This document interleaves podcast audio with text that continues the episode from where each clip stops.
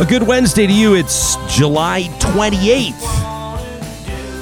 That's Ayla Brooke and the Soundmen off their album Desolation Sounds. What an honor to introduce Ayla Brooke last night at Taste of Edmonton, uh, that fabulous downtown festival. About 3,000 people there and a ton of real talkers in the mix.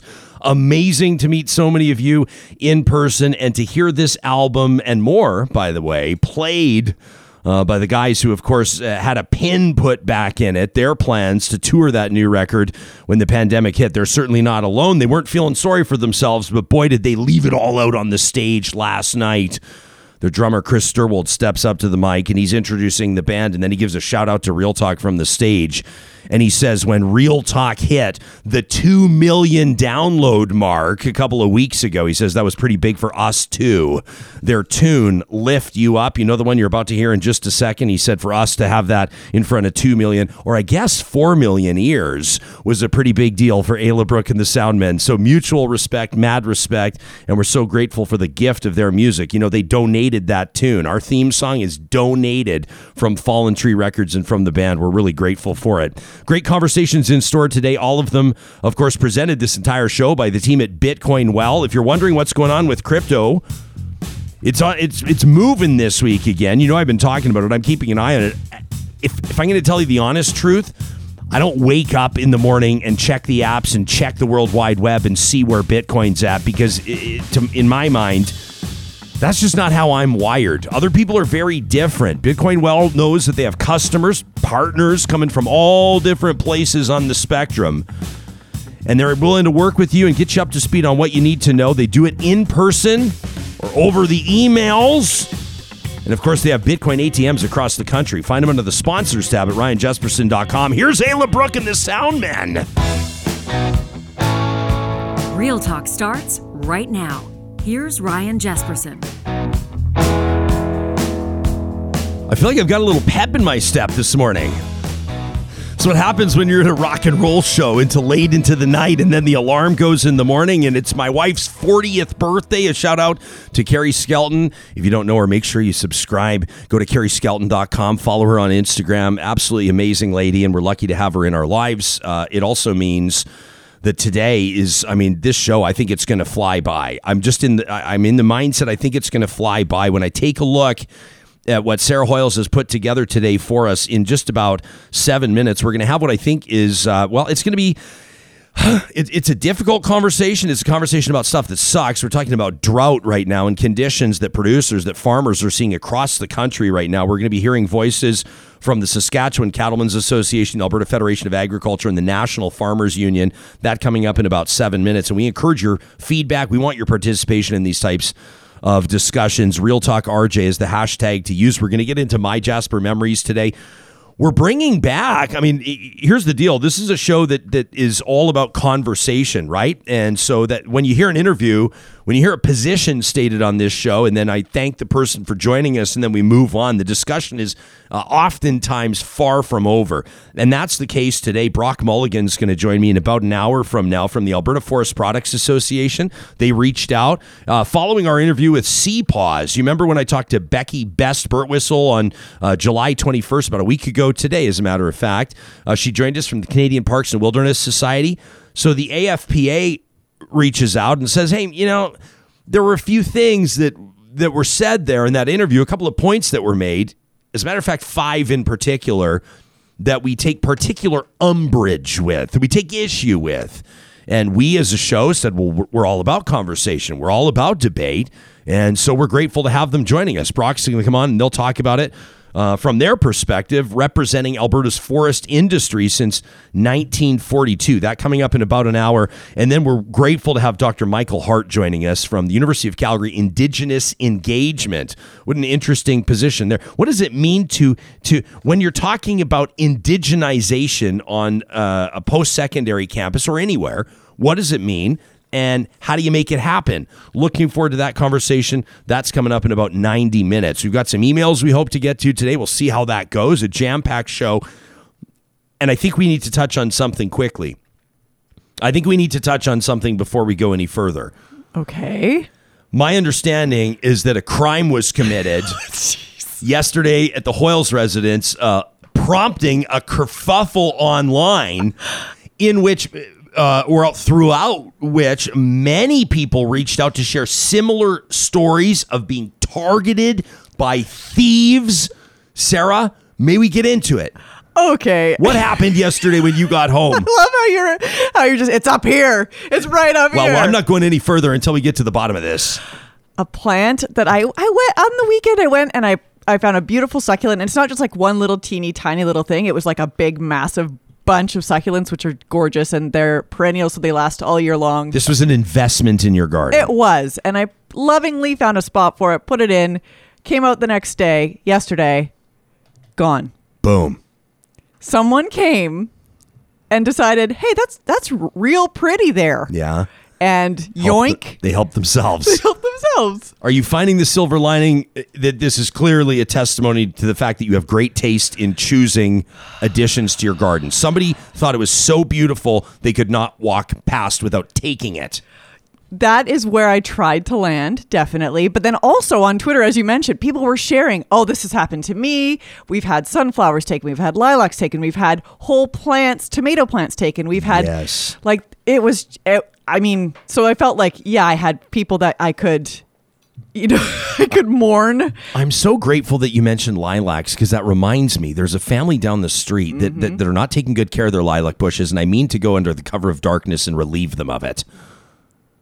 See, maybe that's what people felt with my succulent. Maybe they were like, I'm just joking. so, so, so how are you going to manage this? This is it's it it does not qualify. The, the police, for whatever reason, have set five thousand dollars as the marker of like you know if there's theft under five thousand. Which is the one where the judge is like, "Hey, you know, you promise not to do it again? Yeah, I won't do it again. All right, we'll see you later." And then the judge is like, "No, seriously, we will see you later, but, but we'll just let you steal from a few more. Then we will see you later." And then there's theft over five thousand, which the Americans would call grand theft or grand larceny. "Oh, is Uh, that what that is?" Well, I mean, I, I'm not a lawyer. I was hoping you. I, I mean, I know that your job here is to fact check, not necessarily always with me in casual conversation, please, or people will realize I don't know what the hell I'm talking about. but in Canada, yeah, five thousand is the marker, and I'm, the succulents fall into that. So really, the, the cops aren't going to take this seriously. I apologize. You know, Well, in, my heart, it's definitely worth. It was worth more than five thousand dollars in my heart. Um, some some folks pointed out it may have been a squirrel. It could have been a rabbit. Um, they've had a experience. squirrel. Yeah, just going in. How how can you paint it? But like this this succulent array is it the size of about a, a pineapple ish? Yeah, Okay. it was about that size. So I would just, I would love to see it like a squirrel dragging it down the sidewalk. Yeah. It would have been amazing. Um, so, and that's the other thing is I'm trying to find the silver lining there. I'm like, well, maybe because when someone steals something, I always think like, okay, well, they obviously needed it more than me. I try not to, I try not to judge. But when it comes to a succulent, if, if it's a person, I'm kind of like, you didn't need the succulent. But if you're a squirrel or a rabbit, forgiveness. Okay. Okay, I see. So you're describing this is in a way it's like a uh, it's it's not racism. It's species. It's speciesism. and uh, and I, and I'm sorry to see it perpetuated here on the show. Although you know what, every once in a while, th- this is like how it's gone with old white guys like me. Uh, people people don't feel sorry for old white guys because they've had it pretty good for a long time, and so every once in a while. forever. Well, I mean, I, that's arguable, Sarah. I mean, you know, not all old white guys, but uh, in this case, I think that the humans uh, we deserve it a little bit when it comes to gardens and what we've done. You know, putting up things like chicken wire and excluding wild animals, flora and fauna. You know, in, in- even invading weeds and other plants. w- What we've done to them, we've wiped them out, really. And so in this circumstance, I'm okay with humans being piled on, and and I and I like your attitude about you know if it was a rabbit, then it's okay. Yeah. Something tells me I don't know much about rabbits' diets, but the, the succulent it, it's a little bit different, isn't it? Might That's- throw it off. I, I agree. I don't know that the the gut, Yeah. the gut of the rabbit would Yeah. would really well, be we'll able find to. out today. exactly. I keep looking like I'm sure my neighbors are like, what is Sarah doing? Mm. Because I'm out looking around, looking for you know remnants of a succulent. What is Sarah doing this time? is what your neighbors are thinking. On a somewhat serious note, before we actually do get serious and talk about droughts and crops, I, I won't even try to find a cute segue on this one. Yeah, don't. But uh, I did notice one of the things that was like a little bit uh, not not heartbreaking. Well, yeah, it was heartbreaking in a sense. It was tr- it was certainly troubling. Was people that were chiming in and telling you uh, that they had, in some circumstances, had perennials that their family had like moved around and passed down. In one case, wasn't there a ninety year old? Uh, not a plant necessarily, but a spawn of a plant. You know what I'm saying? Like a clipping, or it was it, Yeah. it, it was the ancestor of an ancestor's uh, perennial and they had moved it from house to house. A real talker had, and and ultimately someone stole it. That to me, like if I had my grandma Doris's raspberry bushes or something like that, and somebody stole them, that's when I might snap. Yeah. That's when I might go murder she wrote up on the neighborhood. Jessica, what's her face? Door to door. I'm trying to remember. Wow, How can I Jessica. not? Jessica. Look at the live chat. I'm sure someone will Uh, Someone will have get it. I can't bail you it's, out on An- this it's one. Angela Lansbury. This is where this is where the age barrier comes into play. Yeah. So uh, what I'm doing here is uh, Jessica Fletcher is the name that we we're looking have for. it. Yeah. Uh, and uh, okay. So now that we've solved all of life's problems, I just wanted to actually uh, seriously make sure that we're okay on this moving forward. That you're going to be able to keep your focus on the show. I understand that, that you would you were somewhat upset yesterday, and I don't blame you.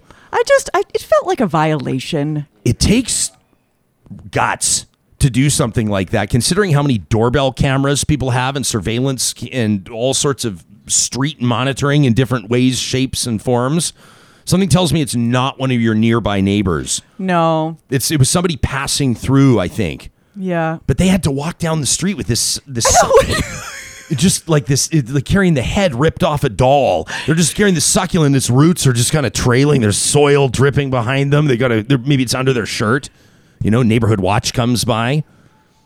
I've had lots of folks reach out to me and say, "Hey, we have lots of succulents. We'd love to, you know, give you some." Yeah. And I'm I like, "Aw, so sweet," but also I don't know if I want to replace it cuz they're just going to get yoinked again. Well, this is like the pet conversation we had yesterday. After you lose one, how soon is too soon, or when is enough time passed that you can make the replacement? This is a good time. No, it's not.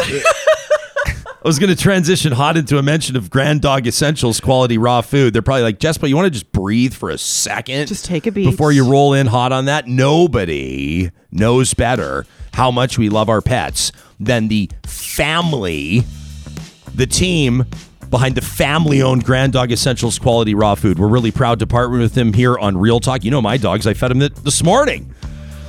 Okay, that's a bit of a white lie. The birthday girl, Carrie, fed the dogs this morning, but I was there when Moses and Monroe had their quality raw breakfast. Uh, some days they're eating different breakfasts with different supplements and additions because every dog's diet is different, or at least could be. If optimum health is your goal, let the team at Grand Dog help you today. The promo code REALTALK gets you 10% off your first order delivered to your door at granddog.ca. Also, big shout out to the team at Eden Landscaping. If you check out landscapeedmonton.ca, you'll see some of the work they've done. Although I'm starting to get on Mike's case a little bit because I know his team is out there. I know that they got multiple projects going all the time. I want live cameras on all the job sites so real talkers can look in and see these projects come together. What do you think? Do lobby uh, Eden Landscaping for live cams so we can all be. I would love to just watch somebody else work hard. I would love the time lapse. You know, when it's sped up and you see like all the like people moving really fast and they're like, and then it all comes together. Woo! And then you see the the end with all the granite laid and the paving stones and the beautiful cook center and the boulder, and you go, that only took four minutes. That's really impressive. The team at LandscapeEdmonton.ca is the team at Eden Landscaping, proud partners of Real Talk. All right, this is serious stuff. Uh, Sam, can you, you know, the, if I just say, can you call up the tweet? I know you're going to know exactly what tweet I'm talking about. There were a couple of photos posted uh, from a relatively unknown Twitter account, as far as I could tell, uh, a couple of weeks ago, and it uh, painted a pretty clear picture, a very stark contrast of what farmers across the country are looking at right now with regards to crop conditions. For those of you listening on the podcast, Kim Owen posted a couple of photos in the same spot. The left photo, the left image from last year, the right image from this year. Uh, you see a healthy crop, a thriving crop last year. This year, it is an absolute dust bowl. It's the reality for producers across the country, and we're grateful to have a panel of experts joining us today to talk about the implications and the different angles on this. Ryder Lee is the CEO of the Saskatchewan Cattlemen's Association. The SCA's mandate is to promote and develop the Saskatchewan beef cattle industry, which involves advocacy, promotion, funding, research, and whatever else is needed. Uh, Lynn Jacobson is the president of the Alberta Federation of Agriculture, also farms uh, right here in the beautiful province of Alberta. Of course, I'm biased, and we're grateful to have these two joining us today. Thanks for making time for us on Real Talk, and welcome to the show. Okay, thank you. Lynn, why don't we start with you? Uh, straight up, how serious is this? Uh, well, it's uh, pretty serious. Uh, although I must qualify that and say that um, the different parts of the province have different uh, problems and uh, different conditions. Uh, not everybody's in the same boat, so to say. But uh, yeah, for a lot of the dryland farmers, uh, especially in southern Alberta, we went into the season very, very dry, um, and we haven't really, you know, received any significant rain for most of our area, or most of the area in southern Alberta. Cardston area down towards Waterton has been great for producers down there from some of our members down there. Uh, in fact, I talked to a cattle rancher um, from from the Waterton area, and they said they're not experiencing any drought at all, so they're fine. But you get farther east, uh, that's when it starts getting uh, more defined. Uh, you come up into our area, which is northeast of Lethbridge at Enchant here, and uh, the dryland crops are pretty well non-existent. Uh, there's really hardly any uh, salvage value for some of the areas, so it's getting serious. Now, I must say, uh, a lot of our area is under irrigation, so the irrigation is looking good, but we still are our yields will not be the same as they were last year. Too, the heat has hurt us to a certain degree on that. Um, I appreciate the synopsis, and, and and we'll circle back on a whole bunch of those. Uh, I mean, I even I have some city slicker questions too, which which I'm grateful. I know in advance the two of you will tolerate them. Like you know, for example, now let me just ask it now, Ryder. you know, for example, uh, are, do you irrigate, or do you know people that do? Would you be able to speak from a position of authority on what? I'm thinking, what about the cost? What if all of a sudden a producer has to irrigate way more than normal? Like I know that some of them could probably tap into rivers or have water sources maybe on their properties, but but some wouldn't, right? I mean, is that a thing, or is that a real city slicker kind of question? Well, your your irrigation districts are are spread where they are, where there is that development already. And the, the thing, like like Lynn said, is it's there to to augment what's coming naturally already. So even in a year like this, when when nothing's coming from the sky, it's you can't you can't replace that. You're you're supposed to be augmenting that with with what falls with what you can pull out of of your irrigation ditch or river or, or lake or whatever the setup is.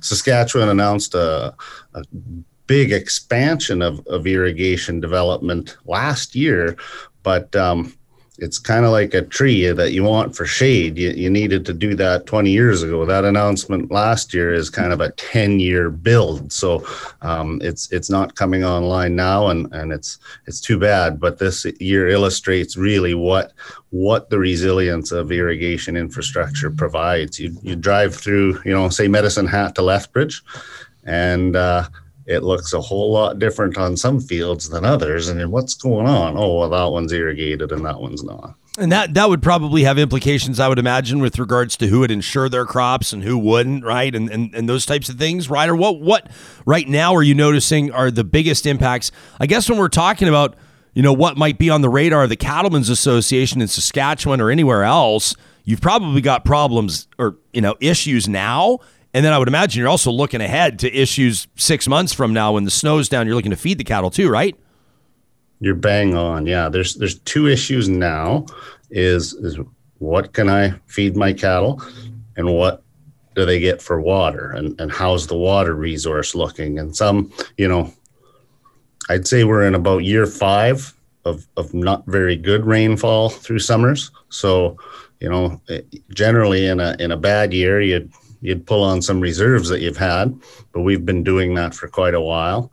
And you know, same with your your runoff. You if you drive around Saskatchewan, there's places where there was, you know, the highway was washing out in 2013 because a little dugout had become a big lake and now you can't even now you can see that dugout again and you're like why did we have to reinforce this highway mm. it was five years of buildup of moisture and now it's been five years of depletion so if you depend on dugouts or runoff or or even some creeks and rivers that usually run you know you figure this many months kind of thing that's not happening. So a you know right now water and, and feed. And then b yeah am i i've turned them out onto my my hayland because there's not enough to to make a swath. And damn it that's what i was going to be feeding in the winter as well. So you're you're bang on ryan. It's not just a right now. It's a it's a how do we get my my breeding cows through the winter and and and have calves next year as well can I say that in, in the face of adversity, and, and quite frankly, on a show like this, we can just say talking about stuff that just really sucks. Uh, let's also point out that you know there the, one of the silver linings is that it gets the entire country paying attention to how important agriculture is because we start to discuss all of the effects of this, the ripple effects of this, and how it'll affect markets and how it will affect consumers and how it may affect grocery prices and how it may affect availability of goods, right? I mean, Lynn, I've got some friends, and, and I, I acknowledge, I mean, you make a really good point that, you know, in, in some parts of the province, in some parts of the country, they're thriving, which is amazing. And I hope that more people experience that. Um, but, you know, I've talked to a couple of producers, personal friends of mine that have said, said, for example, their canola crops are going to be just a disaster this year. Uh, and then, of course, that's going to impact markets. And it's, I mean, I don't think most people, myself included, realize how big of an impact this really could have down the line.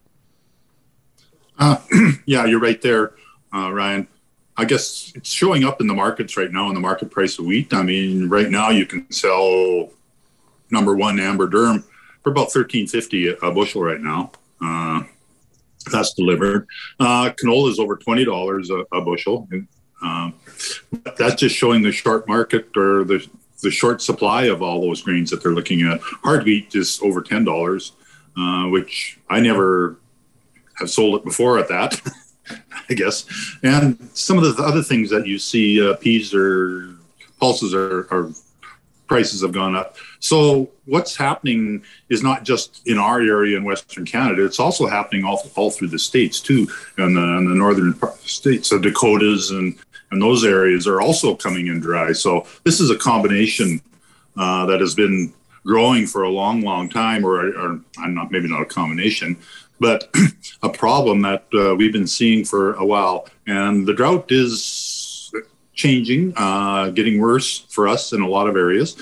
Uh, you will have areas that are receiving more rainfall, and then you'll you'll get people saying, "Well, we don't have any climate change." But I think for the rest of us, uh, we're seeing the climate is changing, is turning drier on, on the most part, uh, as far as we can see at this point in time, and that's going to have uh, an effect. When you get back to the the cattle and feed, I guess one of the main problems, and we're talking about this at the Canadian Federation of Agriculture with all our other GFOs across the country. And we need maybe programs that can start saving, uh, I guess, the mother herd, what you talk about. Uh, there's a lot of people and uh, and producers in Manitoba that are now selling that herd off. And Saskatchewan is starting to have sales, and some some in Alberta is also having sales. And sorry to say, most of those cattle are probably going to end up in the slaughter market. They're going to end up as you know hamburger or whatever, uh, because really there is not an area that they can go to in a lot of cases. So we're going to see probably a slide in prices. I can see as more cattle hit the market, and it's going to have an effect on the cattle herd in the future, and uh, maybe a dwindling uh, supply of, of you know feeder cattle as we go forward.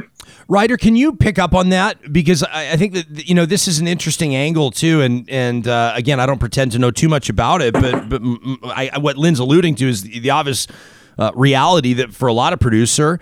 Uh, a lot of producers, it, it becomes quite frankly uh, too difficult or too expensive to feed the herd, to fatten the herd, right?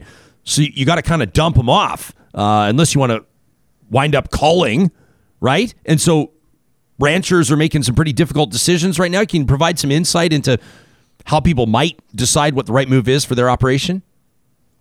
Well, and that's that's the worry too. Is um, you know, the infrastructure that we depend on to take our cattle to beef is, you know, a couple of big processing plants, one at Brooks and one at High River. And, you know, as we decide, as we, you know, try to match the amount of cows that we keep to the feed that we can find for them and provide for them, if that shrinks too much, those plants start having trouble finding supply. And and that's the long term um, negative that we're trying to avoid is is we need to be able to supply those plants and keep them. Um, otherwise once they're gone that that's not something you can just you know turn down and turn back up again you know similar to some of the mines around saskatoon. They they turned those off and boy the restart is is not just a, a, flick of a switch. So that's the that's one of the real threats we talk about is uh, if we if we let this and, and don't do all that we can to to maintain what we can of the herd through through the winter to next year and hopefully you know next year country is better um, that's that's one of the major threats we do. But there's no question people are making hard decisions.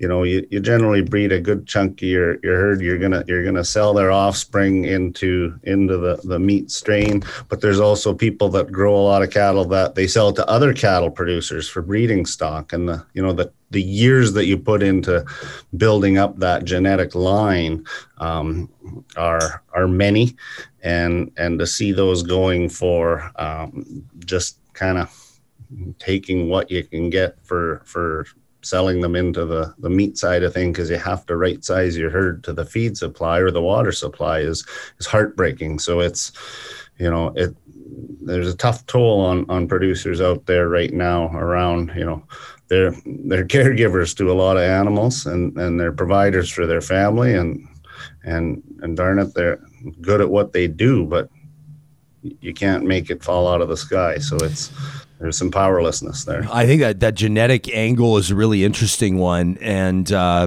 I, am not I'm not trying to make light of this. Uh, you know, we can see Ryder over your shoulder for people that are watching this on YouTube. We can see the Habs logo. Um, you know, and there there are some real similarities, aren't there, uh, that I see between farmers and hockey fans. You know, if, if your team's not the one that, that hoists that chalice, that silver cup at the end of the year, you know, you kind of go, you kind of have to keep your optimism and you know this is your calling and you're like well there's always next year and there and farmers exhibit this resilience and they, they dig and find this optimism. I, mean, I, I follow i try to follow as many producers as i can on social media. Guy the other day had hail roll through and just absolutely demolish a crop and he's like well what are you going to do? I'm like what are you going to do? I mean that, that would be like i feel like if a third of our business just blew apart i don't know i, I don't know how you find a way to manage it and, and how you dig deep. I mean, Lynn, maybe you can talk about this. I mean, we're seeing posts, you know, the farm stress line, for example. I'd love to ask both of you about this, but, you know, opportunities. People are talking more about mental health in farming. People are talking more about resources for farmers. I want to talk about government programs and insurance and all that in just a moment. But this farm stress line, 1 800 667 4442. Actually, Ryder, maybe I'll get you to comment on this first because it's from the Saskatchewan Cattlemen's Association. Why is it so important to have this out there, this resource? I mean, I, I feel like it's a rhetorical question, but let's talk about it. Well, it, part of it is is normalizing something that we've probably, I think, in the last maybe what is it, five years, or, or maybe it's longer, maybe it's shorter. We've we've done a good job as as an industry, but probably as society too of of recognizing that uh, you know just taking that feeling and shoving it back down is is not not healthy. And you know and recognizing that constricted feeling you get in your chest where it doesn't feel like you can breathe and maybe you can't move that that's anxiety. And and dealing with it can be done through a few different things and part of it is talking about it. And and so you know all the sharing you see of, of, resources and numbers part of it is and, and conversations that you have on shows like this you know you, you touch on a lot of interesting topics that probably you know were, were no-go zones 10 years ago yeah. to to make it normal to talk about these challenges and hopefully you know be able to draw on friends family professionals and get through this um, with your your health, both you know mentally and physically intact. Because Um, you know, we, we don't want to lose farmers and ranchers, whether it's um, leaving the industry because they can't handle it, or or really losing them, and that's that's what we're trying to help avoid. And and I think I think there's been a lot of progress, not only in farming and ranching, but but in farming and ranching around. Hey, it's okay to to talk about. You're bang on, Ryder. You, you know, I've uh, I'm I'm uh, l- lucky enough to have a bit of an insight into uh, emergency response. A few close pals of mine are firefighters, proud firefighters, and they talk to me how the culture in the hall has really changed in about that five year window that you talk about is we're not looking back 15 years. It's it's been relatively recent that conversations around mental health and stigma have happened. And now they'll talk about tough calls. They'll sit around the table in the kitchen or the mess hall or whatever they call it in the fire hall, and they'll and they'll talk about tough calls when they didn't used to do it. Lynn, have you seen that trend yourself firsthand from farmers and producers? You notice an evolution there? Yeah, no, it, has been a an evolution. Uh, probably started, like you said, about five years ago. It's done it. Uh, I guess my generation I'm a little bit older than you guys. Uh, basically, we didn't talk about it. Uh, that's one of those things that you just sort of internalized, and uh, people handled it differently in our area. And uh, you know, over the years, you think back, and you know, we, we did have some people, you know, that uh, committed suicide, and uh, there was a lot of drinking problems. There was also quite a few, you know, in some areas, family violence. It took that form. So, I guess over the the the last five years as we've gone forward is has been a, a, a, bit of a change, especially for the younger producers. They've got more resources that they're uh, can can access at this point in time, and hopefully so. And that's what we need. Uh, we don't need to go back to where my father was, and, and, and I guess a lot of my peers when we went through, and we didn't talk about this uh, at all. It was just something you just sort of put down and you just carried on. well, I, you know what I love? I love that what was perceived, thir- you know, 10 or 30 or 100 years ago as weakness uh, which would be talking about your feelings, is now seen as a sign of strength, which I think is is an amazing evolution. I want to talk mm-hmm. about the sons and daughters. I want to talk about succession planning and trends a little later on in this conversation. But but why don't we talk right now about what would represent meaningful response or meaningful support here? So, Lynn, maybe we'll start with you. I mean, does this automatically fall on provincial and federal governments? Um, I mean, we can have conversations about third party stuff, insurance, and things like that. But I mean, uh, when we're talking about how to address a drought type emergency like many farmers are experiencing this year, where do you start in addressing it? I guess one of the first things uh, people are looking at uh, in our area, you know, the dryland people that do have uh, cattle, they're looking at securing a feed supply, and so they're going around looking. Uh, Alberta Hail and Crop, or Alberta Crop Insurance, basically, is uh, letting people now start reclaiming some of their uh, crop line, uh, cropland that's uh, been you know in drought conditions and that. There's a little bit left there and they can salvage some for feed. So they're going out there and doing that. Uh, and a lot of people well a couple of people that i talked to yesterday talked and they're a little bit farther north a little better conditions than us. And they said they were silaging whatever they could and they were getting about a third of their production off of their land. Um, but there will be areas well our dry land just outside our window here. Um, the peas are what about three, four inches high with about three pods on. So there's not going to be much salvage value in that stuff. Uh, so everybody's looking at different things. Uh, hey, Lynn, let me inter- let me interrupt for a second, just so to, to, give us some context. You say they're about three or four inches high right now. If, if it was a if it was a boom year, what would they look like? Uh, they'd be about two two and a half feet tall. Wow. Um, you know, standing up there, they'd be loaded with pods. You'd be looking at uh, on a good year here on uh, dry land, you can you can get 50, 60 bushel an acre uh, yields if you get the rain at the right time. Um, so it's really uh, a change from where you got to scrape the ground and maybe eat quite a few rocks to try to get something to uh, you know having a decent crop. yeah. So to state the obvious, that's tough on equipment too. But but I, I stepped in front of you before you made your point about the federal government. Yeah, I guess the federal government has recognized there's been a drought, and uh, ag, uh, ag recovery now, uh, the federal government has uh, agreed that they're going to do it. So they're working with the provinces on that. And how that's going to work out, we don't know exactly the details on that yet. But uh, they had also offered that you can have a tax deferral system. So if you've got to sell your herd, you can buy back. But really, that's just sort of an interim measure. That isn't really, I don't think, what our industry really needs because that does not save the herd. That is still uh, you sell off your herd, so then you're going to be able to save your taxes. That you you wouldn't have to declare that income for this year and pay the taxes, but then you can use that money next year to buy back in. But if all them cattle have gone off or been sold off, where do you get the cattle and how do you replace them at the same value or you know not too much of an increased value? So it's it's it's a compounding problem as it goes forward. While we appreciate the federal government offering that thing, I think we need something that looks at saving that that mother herd and how we're going to do it. And we're talking about that within our different farm organizations. In fact, uh, we're sort of talking about some type of program, something like the Hay West that we used to, we did about 10, 15 years ago, uh, as maybe a, a, help in some provinces. What was it? Can you can you give us kind of the Coles notes of what was effective about that program? Well, it was it was a program that we set up uh, among all the general farm organizations and a lot of other uh, organizations. As the cattlemen were part of that too, uh, and then the railways uh, at that at that point in time were were helpful. Basically, it was bringing hay from uh, eastern eastern uh, Canada, basically uh, into our area and Saskatchewan and Manitoba. It wasn't sati- it couldn't satisfy everybody's needs, it, but it helped. Okay, and that's one of the things that we do. And we're talking about doing something like this, but maybe changing it. And we know shipping, you know, physical volumes of hay uh, to really is a real expensive. So we're talking about different ways, and maybe there's cubing plants or pelleting plants in the east that we can do, and we can start shipping, um, you know, grain or um, or um, you know alfalfa or grass mixtures to Western Canada and to the producers. And we've also talked about maybe our, our provinces need to be prioritized. Manitoba is, is worse than Alberta.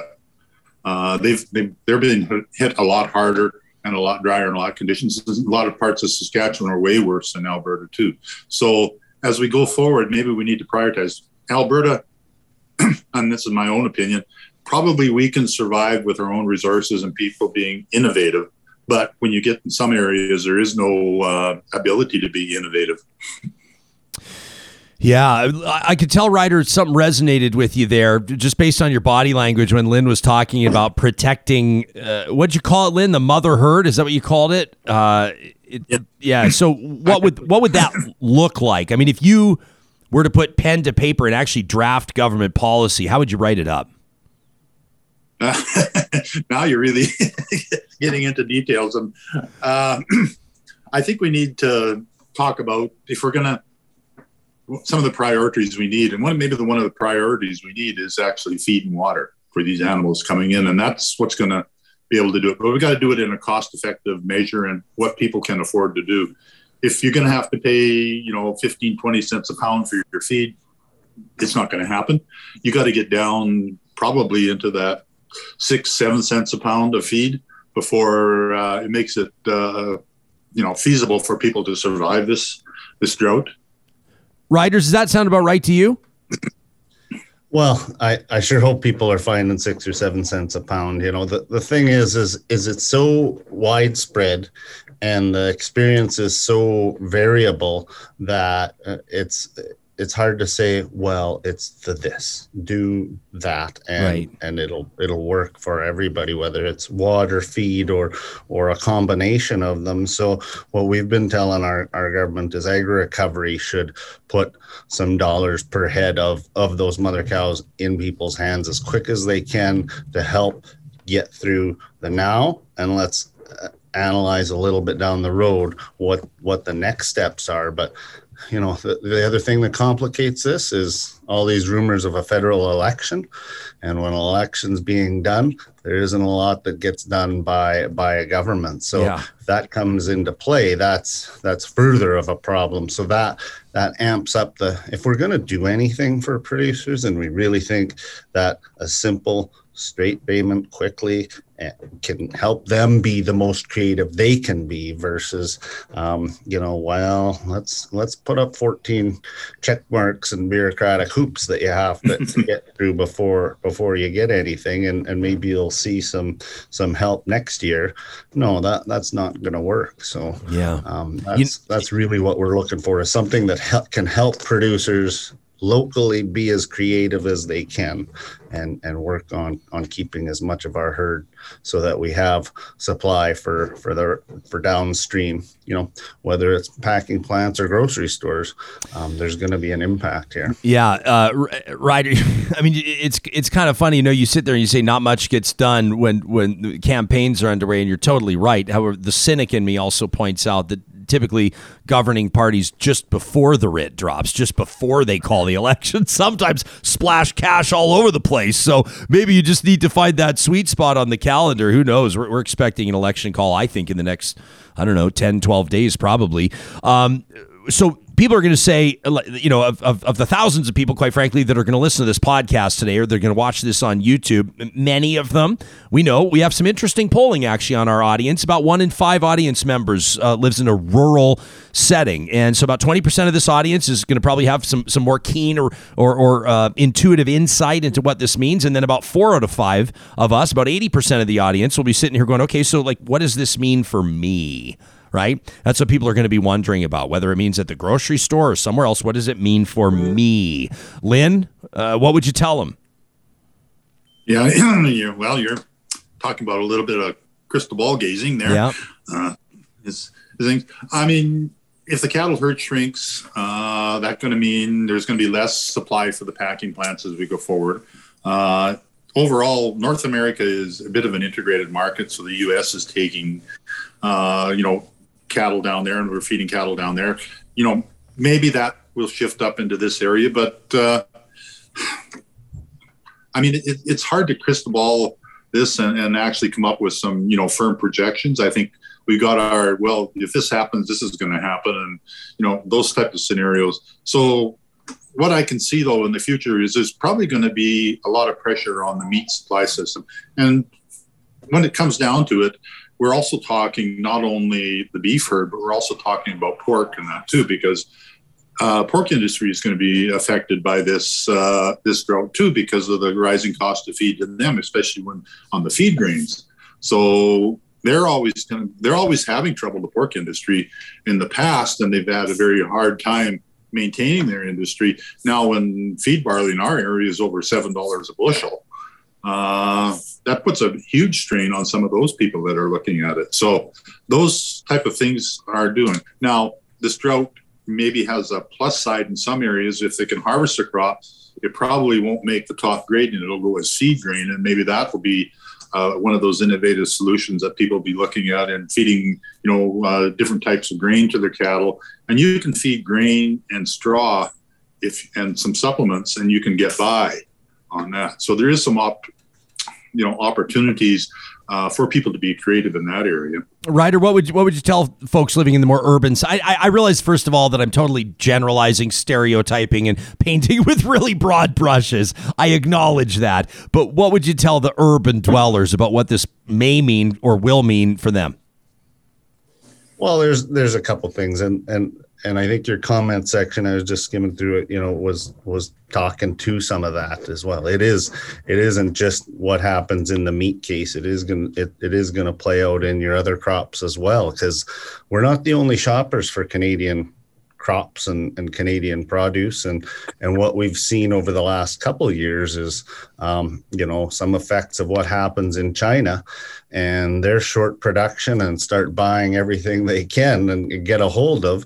And we've seen those effects in in the prices that we pay in Canada. So that's been kind of a demand impact from from the world wanting what Canada grows. And and what we're going to see is probably a supply impact from from this year you know there's over 40% of the arable you know the the land that grows stuff in Canada is in Saskatchewan and then a good 40% in Alberta and Manitoba yeah. yeah.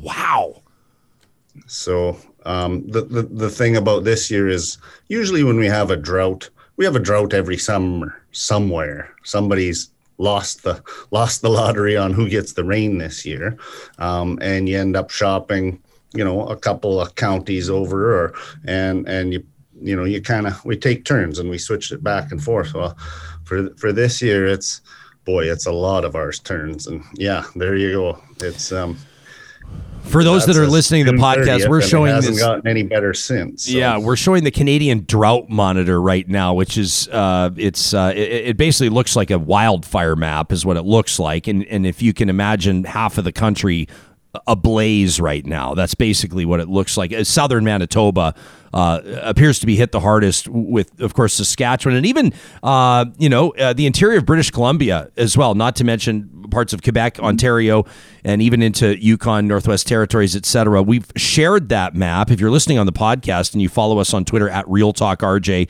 uh, producer Sarah Hoyles has shared that map.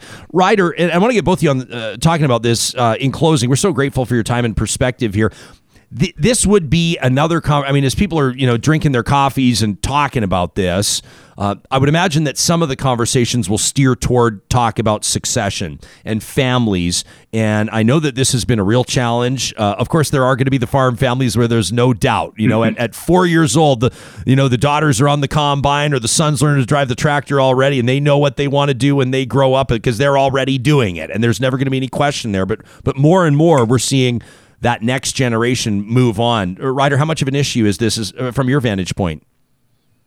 Well, it's it's a real concern, and and that renewal of the industry has been a concern um, for, I'd say, going back to BSE when you know there was there was a joke at that time. You know, what do you what's child abuse? It's giving the farm to your kids, and, and, we've done a lot of work to to change that point of view, to develop mentorship programs, to uh, develop whatever youth facing programs we can to to make sure that we have people of the next generation and the next generation that want to and that have the skills and and have the the awareness of what's there beyond their farm to to take it to what it needs to be in a modern day. But when when when it doesn't fall from the sky that really challenges it. And and you know the impacts of this isn't just you know sorry to go back to that last question but this part feed overlaps with that.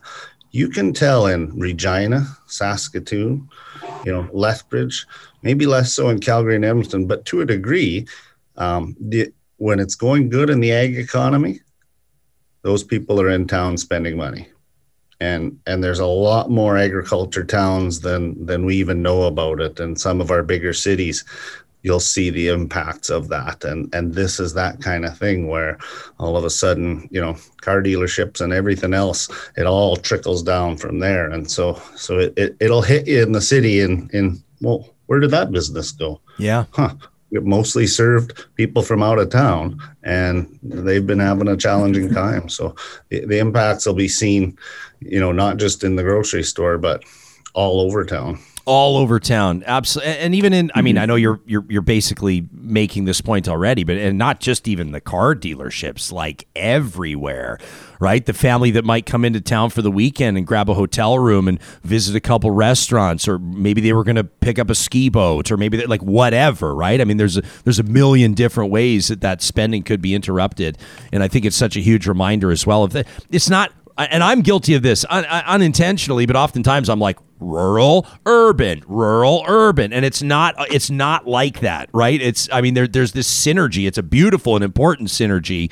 Um, I'm just grateful to have conversations like this to to bring Canadians together in better understanding it. Lynn, on that succession front, I mean, where's your head at? I mean, I, I would imagine that Ryder made a few points that resonated with you. What would you like to add to the conversation?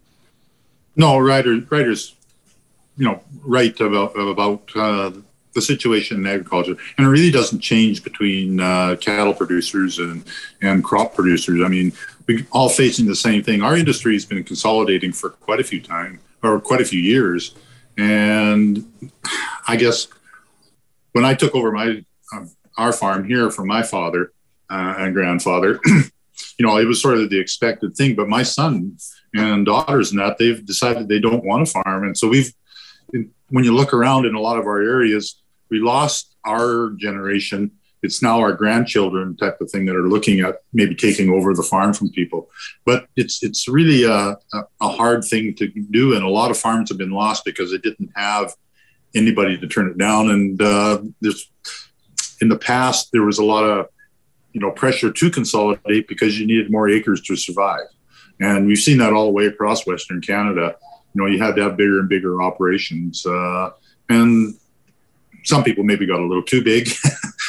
We've always seen some of those people, but uh, there's always pressure on the consolidation and, and putting our industry, uh, you know, to a smaller footing. And I guess the economics of it really are driving it. Uh, our ki- my kids, they couldn't see uh, a viable alternative that they really wanted to have the lifestyle we had. They wanted something different, and they wanted, you know, different advantages what they would see. So, I mean, once they had an education and we got them educated in what they wanted to do, they made the decision not to stay on the farm. So, I guess that's one of the things we're dealing with personally. Lynn, is that as was that uh, just uh, it's a personal question. Was that difficult for you? I mean, this is a this has been a family business over the you know that's seen generations take over. Was that tough for you and your kids said no thanks? Uh, it was at the beginning. You know, you sort of hope you get that, you know, that interest in there. But you know, the economic reality of it says, uh, you know, they couldn't do it at that point in time. They couldn't take over because land prices uh, in our area, plus you know the the price of commodities that they could sell for, would really make them struggle a lot. And we we had a lot of kids in our area, or a lot of young people in our area, that really went broke in the '80s. Uh, they went through that and they couldn't survive. Yeah, I, I was talking to my cousin who's got a big dairy operation just right, right on the Yellowhead Highway, just uh, you know uh, the Stony Plain exit, uh, you know heading west to Jasper out of Edmonton, and he was giving me a sense of you know generally he's a private guy and obviously a modest guy, but I I was making him feel guilty because my grandpa grew up on that farm, so I said I'm entitled to understand some of the numbers around this operation. You know, we're having a good time talking about it. When he started talking to me about the value of quota, and he started talking to me about land value, I looked at him and I, I just said, Graham, why on earth wouldn't you just sell the farm? And he looked right back at me and he said, Ryan, he said, Ryan, that's why you're not a farmer. And I said, that's a very fair point. And so uh, I'm grateful for opportunities to have these conversations and better understand the dynamics at play.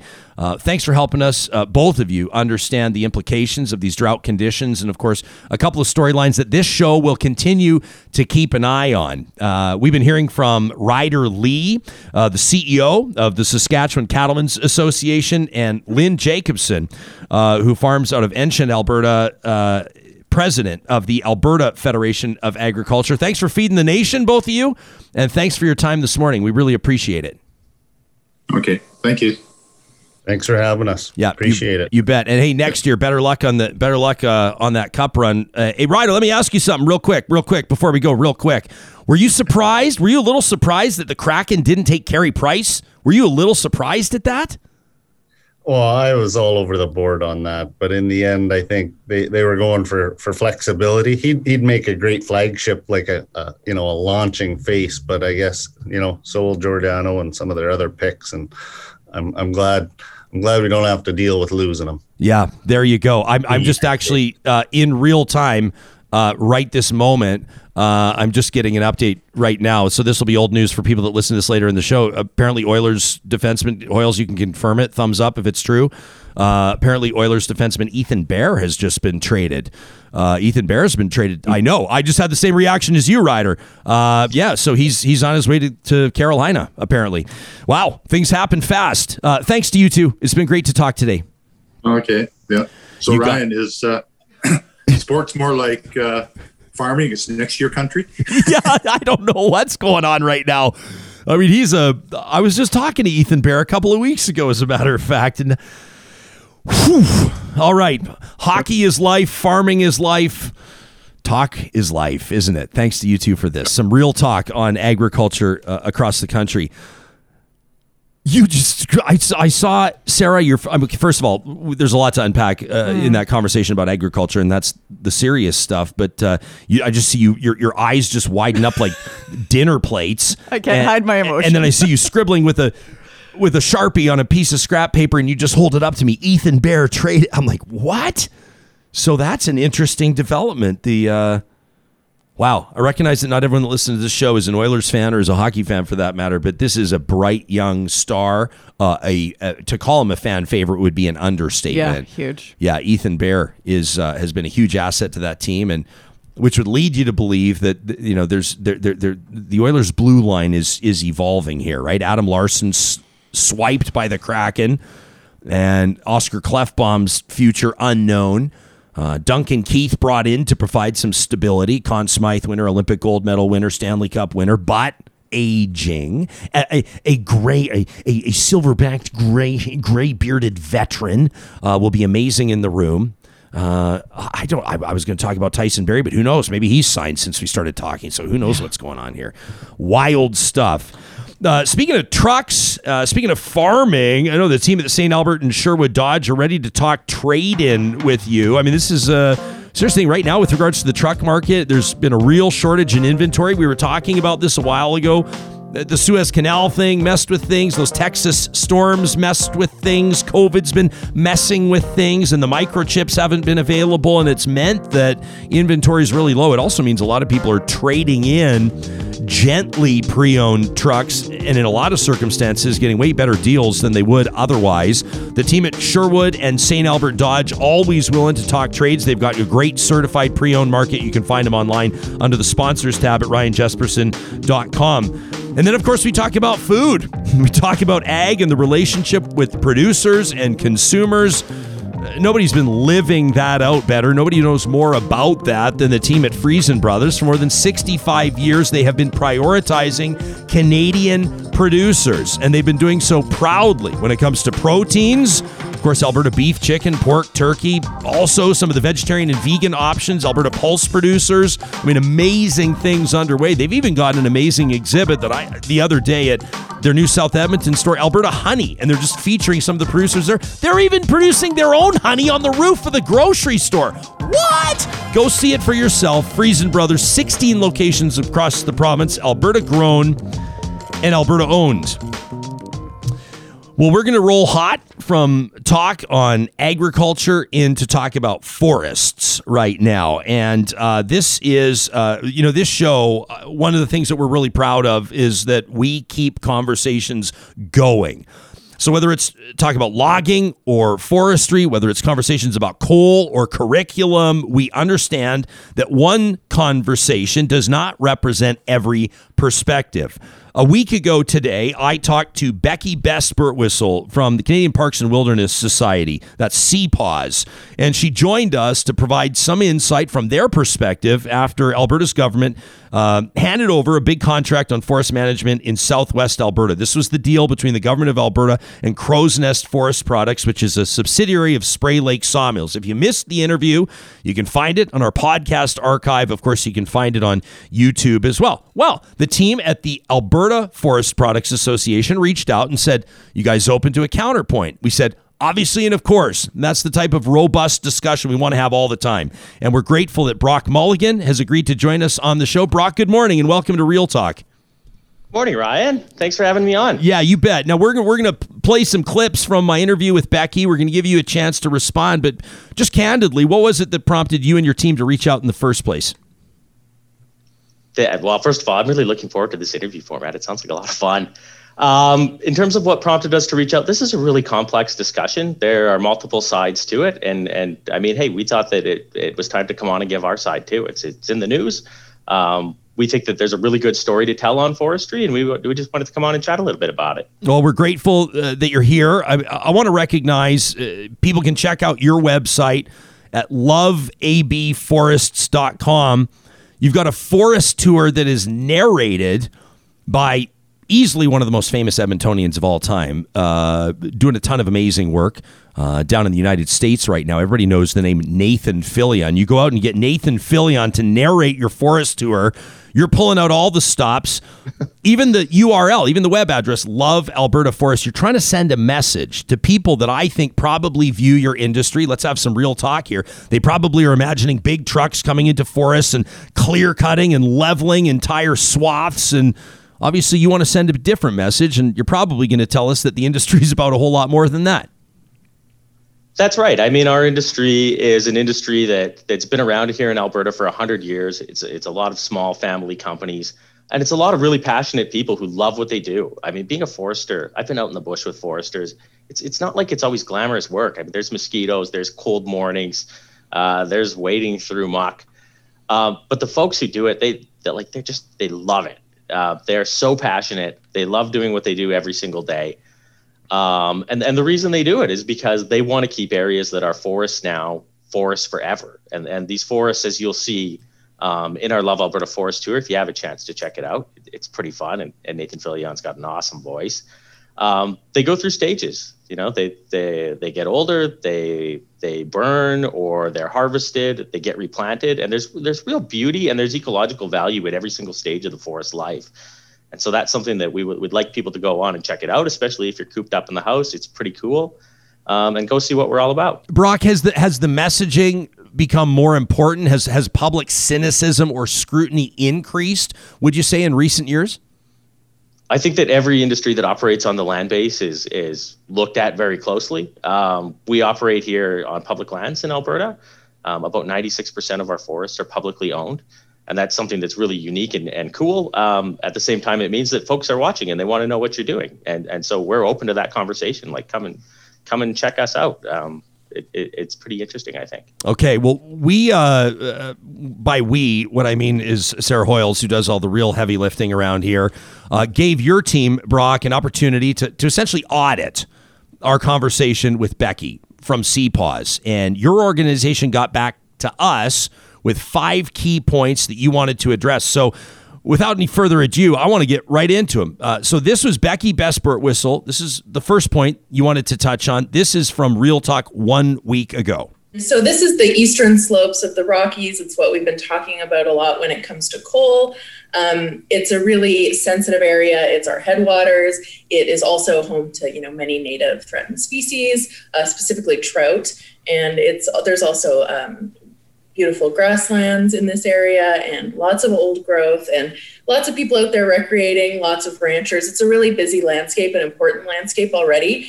And by signing this 20 year FMA, the government has really said to Spray Lake Sawmills, which is the parent company of Crowsnest Forest Products, that they're the priority decision maker on the land. Brock, what would be your counterpoint there? All right. Well, I'm going to start by dis- by agreeing with Becky, which is probably not something I'm going to do on every point about about the beauty of this area and the importance of managing the forest there responsibly. Like this is, I don't know if you've been had a chance to get out and do some hiking down there, but it, it is an amazing and beautiful place. Um, there's a few things she said that I don't know that are completely accurate, so I wanted to I wanted to to talk a little bit about those. One is that uh, the, there was an inference that the government of Alberta is somehow not going to have decision making authority now that authority now that this is in a forest management agreement. Uh, completely false. Uh, these are publicly owned lands. They are scrutinized to the nth degree. Um, really, what's changing here is that um, we're, we're, integrating two forest management plans into one. And, and, so I pulled one of these plans this morning 1,720 pages, Ryan, worth of statistical data, science, uh, working with the community and taking their opinions into account. And so uh, effectively what this does is, is consolidate two of those 1740 uh, page plans into one. What it doesn't change is who owns the land and makes the final decision. That's government. It always is going to be. Um, and that's, that's the right thing to do. The, that's why we have publicly managed forests and why it's such a unique legacy. Another thing I wanted to touch on was there was a conversation about old growth, and this is really in the news right now. We're seeing it in BC where they've got these, you know, six, seven hundred year old forests with these giant cedars that you could wrap your arms around and, and effectively they live a really long time. Um, here in alberta our forests are really different. They are something that fire sweeps through pretty frequently. The area that we're talking about here has been studied extensively and the studies say that typically it burns every 80 to 100 years. Um, fire is a natural part of the landscape and it's not something you want to get rid of entirely but when you've got communities when you've got people on the land base it's something that you want to manage. And, and so when we talk about leaving the place entirely alone versus managed forestry where you have some harvesting, what we're really talking about is what what's the end of, the, of that tree's life going to look like? Is it going to burn, or is it going to be something that you're going to harvest at some point, um, and then replant? And so our industry harvests about half a percent of the land base every year, and then we, we, we replant everything that we that we harvest and that's about 100 million seedlings in Alberta every year. Can I ask you about that, Brock? Uh, by the way, on a side note, you talk about old growth, and of course, everybody in Canada, I think to a certain degree, is paying attention to the Fairy Creek blockade. Want to let our audience know that tomorrow on Thursday's show, we're going to be talking to folks on the front lines there. I believe a spokesperson from the blockade as well as a journalist. Is that right? Or we have wheels in motion to potentially have two of those different conversations. Just a point of interest for the audience. Uh, Brock, I, have seen a lot of people talk, and, and I'm going to be honest here. I'm coming from a point of relative ignorance, okay? But but I've seen a lot of people say that the, the reforestation methodology, the plan doesn't get the forest back to where it was. You know, if, if you go through and plant a bunch of pines or you go through and plant a bunch of fir, the original ecology would have been much more diverse. Can you comment on that? Sure. So every single block that we harvest gets a really thorough assessment from a forester. And one of the things they take into account is what was growing thereafter. Um, after the harvest is done, you've got two years to to undertake regeneration activity. So if if you had pine growing there before or spruce, you're going to need to replant it. If you had aspen, um, you, it, it, regenerates on its own, although there's usually some some types of groundwork that need to be done to to make sure that happens. Uh, but the goal is bring it back to exactly what was there before. Um, you have to stay with it, monitor it for 14 years, and government comes and checks on your work to make sure that it happens. So we're very much held accountable to making sure that um, we're continuing to replicate uh, a forest with a lot of biodiversity. Okay, here's a, another clip from my conversation a week ago with CPAWS spokesperson, Becky Besbert-Wissel. The way that forestry has been operating on the eastern slopes in the Rockies here has been really at a breakneck speed, and it's unlikely that they're going to have a lot of timber in the next 30 years past that 20 year contract. So it's definitely a motivation for companies to kind of get it all as quickly as they can right now. Brock? I think the insinuation there is that we're speeding up the rate at which we do forestry, and we're not. We harvest about half a percent a year. That's something that's been consistent for years and years. Half and a percent of what? Uh, half a percent of the forests. Okay. Of Alberta. So we're not we're not harvesting, and they take about you know hundred years to to regrow to where they were. So so that's a that's a perfectly sustainable clip. Um, I think the insinuation there is that we're speeding up. We're we're not. Um, we're, we're continuing on on at a consistent pace. And, and the other thing is that we're making sure that everything that gets harvested is is regenerated. And i guess the final point that i'd add is that as we're starting to see we, we actually have a lot of forests in alberta that because we've been you know putting out forest fires doing protection and that kind of stuff are, are getting quite old. And i mean the old growth forests in bc are a lot different because it's a it's a damper area. But here in alberta our our, our older stuff tends to burn. And so um, it's very important that we keep a close eye on that. And in some cases, we need to do things like harvest stuff that's that's getting to that age uh, in order to to mitigate the risk. Brock, th- this next point that Becky makes centers around accountability and I think oversight to a certain degree. And I know that that's where a lot of public concern is on this as well. Uh, members of the public are the impression that there will be no accountability when it comes to a private company or at least an operator there and, and what's happening in front of them. The public's concerned that there's not going to be appropriate oversight. Uh, here's what Becky had to say along those lines a week ago on the show. We've seen this company in the past destroy critical habitat for native cutthroat trout threatened, and they have faced zero consequence from either the provincial government or the Department of Fisheries and Oceans. You wanted to comment on that. I did. I mean, she's citing a clean track record as evidence of wrongdoing, which is completely uh, false. Our industry operates under very, very stringent guidelines. Um, we have uh, government of Alberta operating ground rules. And the thing is like this thick. There are inspectors out frequently to make sure that we're doing the right thing, and, and they're finding that on trout um, that we are, and that's why the compliance record is is frankly spotless. The other thing that I'd point out on trout is that we've we've had that landscape in southwestern Alberta studied extensively. Uh, something called the Lost Creek uh, study that was done about 15 to 20 years ago. It was in an area where a big fire had swept through. Um, and what it found was that that fire was really, really deleterious to the water quality, very harmful. And that areas, you know, a little bit further over where there had been some harvesting taking place strategically had far better water quality because they didn't have, you know, the ash and sediment and mercury and all that kind of stuff that winds up in the water when you have a big fire go through. And so I think that it's she's suggesting that we're harming trout habitat. I think that actually what we're doing is the right thing for species like trout. It's not just CPAWS that's that's been speaking out, you know, concerned. I think about this agreement, um, the FMA, the Forest Management Agreement with Crowsnest Forest Products and the government of Alberta. And I know that that other groups have come forward and talked about oversight and they've talked about accountability. Can you explain to the audience, Brock, how it does exist? What would the be the argument? I mean, if you were to run into somebody on the street that found out where you worked and what you did and said, "Hey, I, I need to know how these companies are held accountable," because I keep reading in the news about how basically they've got a green light to operate right now. What would your position be? Um, I would say that the best thing that they could do is sit down and work through a forest management planning process with a company. As I as I said earlier, these things are like 1,700 pages thick. They take years and years to develop. Um, and there is extensive collaboration with community. You'll go out and see open houses, companies are open uh, to conversations, tours, all these kinds of things. And, and, then there's dealing with with government of Alberta, who are the regulator and are the final decision maker. Uh, there's whole divisions of companies that are devoted to this. Uh, we've got an association here in Edmonton.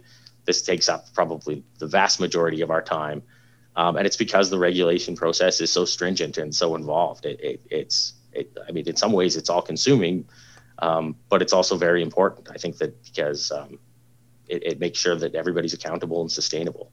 I want to remind our audience that these are points that that your team put in front of us that you wanted to address, and so I want to make sure I get to all five of them. Brock, here's here's another comment. This is talking about pressure on the landscape. Uh, this was Becky Bespert Whistle from CPAWS. It really is putting a lot of pressure on the landscape, and there's like very few remaining wild areas where you know wildlife can find refuge, areas that we need um, for climate resiliency. Brock. Thanks, Ryan. So a couple of points there. First of all, 70% of the eastern slopes in Alberta are, are in some type of park or protected area, um, especially the national parks, provincial parks uh, these types of areas. I don't know if that, that I don't know if that means anything to anybody anymore, though, Brock. I mean, people right now have lawn signs out because there's you know there, there's talk about open pit mining in the parks. I don't know if protected park means anything to the average person anymore. Well, uh, I mean, fair enough. It means in our industry that we don't go in and harvest, and, and so what she's insinuating is that there are basically the whole landscape is open open for forestry, um, and and that's uh, not true, but like I said, 70% of the, of the landscapes in, in these parks. Uh, the other thing to point out, though, is that, that, when you put parks on the landscape, there are some there are some implications that you need to consider. And I mean, if you look at Jasper National Park right now, they have a massive pine beetle infestation, uh, and there's really not a lot that's being done about it. It's it's been allowed to sweep through there and kill the vast majority of the pine you look at areas a little bit east of it where companies operate. What companies have done is gone and, and look at areas where the pine could come. You've got these older these older trees that are far more susceptible to beetle infestation. And what we've done has been really strategic in harvesting small areas of those before the pine beetle gets there, and it, has been very effective in maintaining a healthy forest and also uh, preventing spread of the pine beetle further east uh, into Saskatchewan. That hasn't gotten there yet. Here's the final clip, uh, which I, I know why you want to talk about this one because it's a swipe at the whole industry. Uh, basically, talking about best practices, but uh, here's Becky's words, not mine. There are better ways to do forestry, and the way that it's done in Alberta is regressive and incredibly outdated. What did you want to touch on there? Aside there's from no everything, yeah. Uh, aside from everything, right? I mean, there's there's no better way to do forestry than the way that we do it in Canada and Alberta. Uh, proofs in the pudding. We've got more of our original forest cover than anywhere else. Um, and, and that's because there's a tremendous amount of rigor and there's also a tremendous amount of public accountability because uh, unlike many other places in the world our lands are publicly owned. Um, there's scientific research collaboration going on every day in this province uh, to make sure that we're doing it the right way. There's community involvement and consultation going on every day. Um, and and uh, it just makes sure that areas that we have that are forests now are going to be forests forever. And I think that if you look at the health of our forest and how much of it we have compared to other places, the proof's in the pudding that it works. Brock, uh, I, I want to let you know how much we appreciate you reaching out. Um, this show, uh, I mean, if we're not having balanced conversations and if we're not hearing different perspectives, then what's the point? So uh, I, I have no doubt we're going to hear back, probably from CPAWS and probably from others, and we'll continue the conversation, but we'll do so um, I think, having a more fulsome understanding of the points that need to be addressed as part of this public debate. I want to remind people they can check out the website for the Alberta Forest Products Association at loveabforests.com. You can also follow them on Twitter at Alberta Forests. Was there anything that we didn't touch on that you want to mention before I thank you for your time? Um, I think that I just want to reinforce the pride that folks have in our in our industry. Um, this is this is the best forest industry in the world, and it's because people care so much about it. Um, and if you look at the results from both from the, the, sustainability of our forest, which is incredibly high, and also from um, the economic contribution that forestry makes to our economy. There's 40,000 people who have really good jobs in, in this province thanks to forestry, and about 400 million dollars uh, this year that our government, or sorry, that our industry paid to government, um, that goes to support things like roads and hospitals. So I think that it's it's a win-win for everyone. All right, Brock Mulligan uh, from the Alberta Forest Products Association. Thanks for your time, Brock. Thanks so much, Ryan. Yeah, you bet. Uh, Real Talkers, as mentioned, we expect to hear from many of you uh, following this interview, which is great. I'm going to acknowledge that on a lot of this stuff, I'm hearing points made over here, and I'm hearing points made over here. And I think that probably a pretty standard response for the average civilian is to take some time to process what we've heard and better understand it. And more than anything, I think the sign of a a decent interview anyway is that we wind up with even more questions. You know, I mentioned I was at that Ayla Brook's show last night. A guy comes up to me, didn't even tell me his name, didn't catch his name. It was in passing, but he comes up, we bump fists, and he says, Promise me one thing. I said, What is it? He says, Stay on the coal story. I said, Yeah. I said, We're going to stay on a whole bunch of stories. He goes, But stay on the coal story. I said, Okay. And he just kept walking. I was like, you know what? He's putting some trust in us that we're going to continue to drive that conversation. Same here with forestry. Now we've heard from the Alberta Forest Products Association. Now you know where to find us. The best way to get in touch with us, if you want to make sure we see it, is talk at ryanjespersen.com. That's the email address. It goes to Hoyles, goes to myself. Of course, you can also reach out to us on Twitter, our official account at Real Talk RJ, and our hashtag at Real Talk RJ. That hashtag is powered by the team at Park Power, as you know, offering internet, electricity, and natural gas services across the province of Alberta right now. If you use that promo code 2021 Real Talk, bring in your business over there, which is super easy to do, by the way, on the website. You can choose where you get your internet, electricity, and natural gas. Why not support the team that's supporting us, quite frankly. When you bring your business over, 2021 Real Talk is going to get you $70 off your first bill. A reminder uh, on the electricity front, they take 10% of their profits and they push them back to charities. And you get to choose which one, by the way, from a pretty decent sized list. Along, I think there's about 10 of them on their website at parkpower.ca. Also, a shout out to the teams at the Dairy Queens of Northwest Edmonton and Sherwood Park. You know what I'm thinking is like almost every sponsor mention that we're doing today, I'm realizing how they tie in to producers. Have you noticed that? Even talking about forestry, even I'm talking about agriculture. I mean, it's relevant everywhere. I mentioned my cousin's dairy operation. Here we are talking about Dairy Queen. I, I mean, nothing I'm offering is profound. But this is just the way that we, you know, we remind ourselves of the relevance and the importance of these conversations.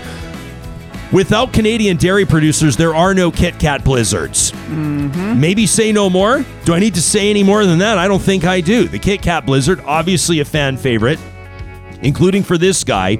If you swing by and bring your business to the Dairy Queens in Palisades, Namao, Newcastle, Westmount, Wye Gardens, and Baseline Road, you let them know that Real Talk sent you. This is something we've come to look forward to every single Wednesday. Every week, right at that middle point, we take a trip to the mountains, courtesy of the team at Tourism Jasper. It's one of our favorite features, My Jasper Memories. This feature this week, My Jasper Memory, the iconic Canadian experience of canoeing in Jasper. The team at Tourism Jasper, from time to time, will phrase something in a way that makes me realize the art form of communication in talking about the mountains. When you really nail it, you nail it. May I read this to you? Canoeing is to Canada what cheese curds are to fries and gravy. I'll just let that hit you in waves. Let's just savor it. I mean, I was trying to do a bit of a canoeing pun there, but it didn't. I think I think I could have done better. I mean, waves are really lap that up. Waves, maybe. Well, let's just say the jobs at Tourism Jasper are safe for now. If you're heading out to Jasper, lucky enough to be heading out to that part of the country, a canoe tour is a way to give you that extra special stress free experience, perfect for both novices and experts, from singles and couples and families. If you want a bit more independence, of course, you can go with guided tours, but canoe rentals at some of Jasper's most beautiful lakes are a way to get away from it all and spend that solo time. Number one, it's authentic. It's the authentic small mountain town experience. There's one guiding company in particular, Wild Current Outfitters. They have these Voyageur canoes. The owners handcrafted these canoes themselves. The tour includes canoeing to shore for treats and hot drinks and summer day swims or autumn campfires. I mean, just amazing. You've also got the chance to spot wildlife from the lake, nothing to block those views. So, I mean, you could see osprey. If you're lucky enough, you'll hear the call of the loon. I'm thinking of the opening sequence of Wheat Kings by the Hip right now. That is like the most Canadian sound. Muskrat, beaver, you never know. Pyramid Lake's a great birding area. And of course, if you get really lucky, you might see moose, bear, elk, deer, wolves, maybe a couple of them together. This is a perfect way for households that want some outdoor space to themselves. In the morning, it feels like you got the entire lake to yourself. If you've done it before, you know. We're taking a canoe out there. There's not a chance I'm telling you where we're going, but I've got it circled on the calendar and I cannot wait. You've got canoe rentals available at Pyramid Lake, Lac Beauvert, at the Fairmont Jasper Park Lodge, and at famous, of course, world famous Maligne Lake. You can learn more by checking out jasper.travel slash real talk. We're so proud of this partnership. Jasper.travel slash real talk. You can learn more about what we're talking about today. Plus, you can watch our past features. One of the favorite developments that we've seen over the weeks that we've been doing this is the audience engagement. And when you hashtag my Jasper and Real Talk RJ together, it winds up on our radar, and we're more than happy to share some of the beautiful images you've shared from weeks past. Look at this photo, absolutely stunning, arriving at Moose Lake. Look at this fella, beautiful brown bear. Stunning image captured there. How about this one that was shared with us just a few days ago? June 6th, this beauty of a grizz coming over the hill, traffic stopped. A stunning image of that apex predator. What a beautiful bear that is. And I loved this one that jumped out too. Look at this photo. Are you kidding me? This moose dusted with snow. We want to see these photos. We'd love to hear about your Jasper memories in particular. I'd love to hear about your family canoe trips. You can post your photos on Instagram or Twitter. Make sure you hashtag MyJasper and Real Talk RJ, My Jasper Memories, presented by the team at Tourism Jasper. I always find this is like, that's like my mental health moment for the week. or one of them anyway. Yeah. The My Jasper memory. We've got that that that acoustic guitar going in the background. We're looking at these amazing photos and uh, beautiful stuff. Agreed. No, Yeah. no argument here. I got nothing. Well, it's kind of you know, and what I like is we have a show that we're not going to ignore the fact that we're talking about forestry and logging, and we're going to talk about tourism in the mountains because everything works together. And there are lots of gray areas in life and lots of complexities and nuance, and people's priorities are reflected in different ways. And uh, I like having these conversations where you know, we force ourselves to confront different things. On the forestry front, for example, on the logging front, I just had a guy come by yesterday and help us out with some home improvement. Right. And uh, he used quite a bit of lumber. And I'm sitting there, and it was not lost on me as I'm watching him work with a cold lemonade. And uh, Kick back. Yeah. but I'm sitting there going, I'm talking about forestry tomorrow. And here I am as a consumer, grateful that there are people out there doing that, right? I mean, this is not, and and and the point that Brock was just making there from the Alberta Forest Products Association. No, obviously it's it's a group that represents industry, so they have their mandate and they have their perspective, and everybody understands that. Okay, but he was quick to point out, and we hear this oftentimes, the number of people that are employed in that industry. And I do think that we need to point out the obvious that pretty much everybody uses wood in one way, shape, or form. Pretty much everybody does. And I think that that's an important thing to acknowledge when we have these conversations. Sam, I can tell you're chomping at the bit. It's just like squirming in You- his you're- chair. you're- you- I can't ignore it out of the corner of my eye. What did you want to say? Oh, I, I just like I, I've been thinking about this a lot because I'm doing a, a, a small, well, actually a fairly large home renovation right now, and I need to reframe a couple of walls and I need to re- take out a wall. And lumber is you know crazy expensive right now, and, and forestry is a little bit stretched. And, and uh, I am reusing studs. I'm pulling them out of one wall and rebuilding them That's into another great. wall. And I've never done this before, and it feels sort of nice and sustainable and better than throwing them in the back of a pickup and, and, and hauling them to a landfill. So, yeah. And I think that more, I mean, and there could be a number of reasons why you might do that, right? I mean, number one, just the idea of reduce, reuse, recycle. And then number two, the, the prohibitive nature of the cost right now of wood. I mean, for perspective, and I've not shopped for plywood this year, so I'm going on secondhand Don't. information. Well, a buddy of mine told me I think it was 108 bucks a sheet the other day. He told me. But prices are coming down. Are they? Yeah, there is there is a trend downward now. I mean, as far as like how long will that take to trickle down and come come to the you know the uh, home improvement store? We'll we'll see. Yeah. Um, I mean, the construction industry is uh, generates a lot of garbage, so it's you know it it's about rip it out, get get the new thing. Um, it's easier. So kudos to you, Sam. Holy reusing. Um, there's no uh, i mean in, in a lot of circumstances i mean we're in a in a heritage home i mean our house is more than 100 years old so it, it's a bit of a different circumstance but we've had contractors come in and, and a lot of the big beams that you can see from the basement these are like solid fir and and they've said to us like you can see the uh, contractor's eyes will widen and say even if we do come in and pull these out we're not getting rid of these. Like people are finding ways to repurpose it because that is so valuable and that's the type of stuff that you can't even really procure anymore. But i do think that there's more of an appetite uh, to to have more. sus- I mean, I I know construction companies that have positions. I mean, they employ people in positions of determining how they can be more sustainable, right? Because it obviously cuts their cost, and also I think that the public is getting to a point where there's that expectation. You know, more so than ever before. I mean, what did Brock say? He said something about, I don't remember the exact words, but anybody that operates on the land, basically, he said, will be subject to more public scrutiny, which is true, right? Whether it's mining or forestry or oil and gas or anything else.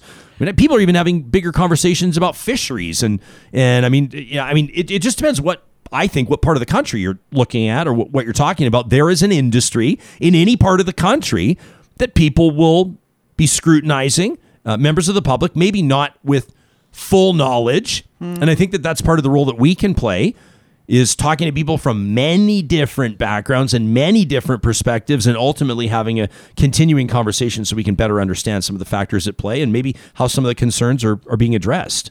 yeah, I just to me, it, I I was kind of rubbed the wrong way around talking around jobs. Like it's a it's a job creator. Yep. and like that doesn't mean that it's it's necessarily needs to stay as is.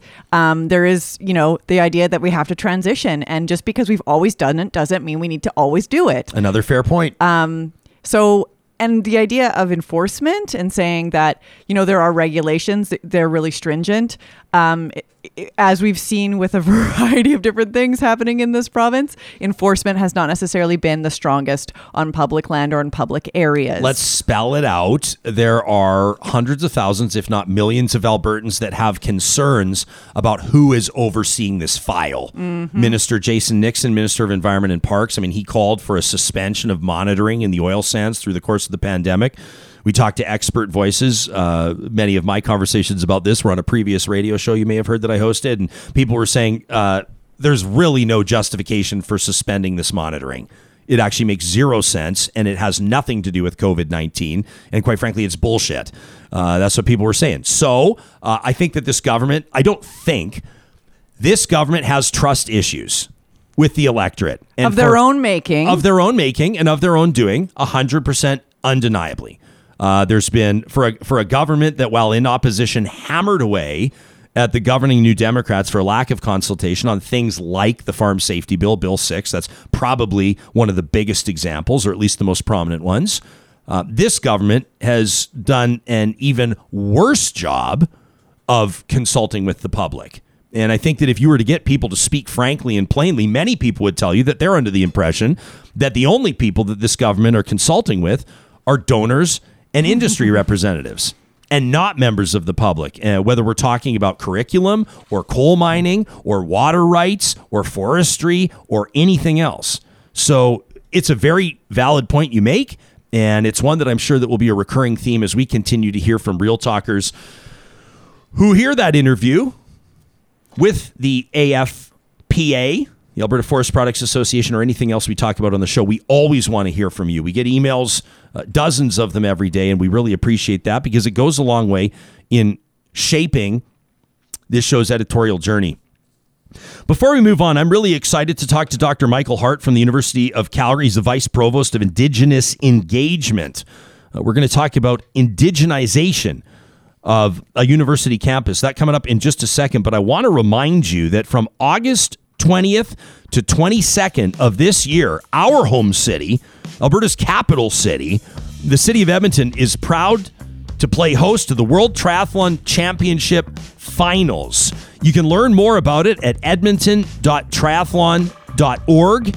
You can learn about the significance of hosting the World Triathlon Championship Finals. You can learn more about the corporate challenge. You can learn more about Canadians that are competing here get on your radar.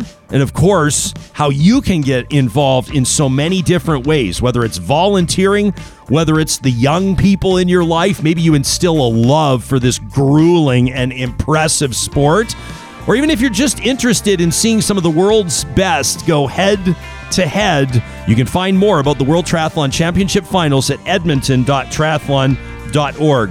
We also wanted to remind you that the team at Kuby Energy right now is so proud to be partnering with us. I talked to Jake and Adam and their whole team over there. They were so excited at how many entries we received for the Real Talk Net Zero Solar Contest. Well, right now, Real Talkers, it is over to you.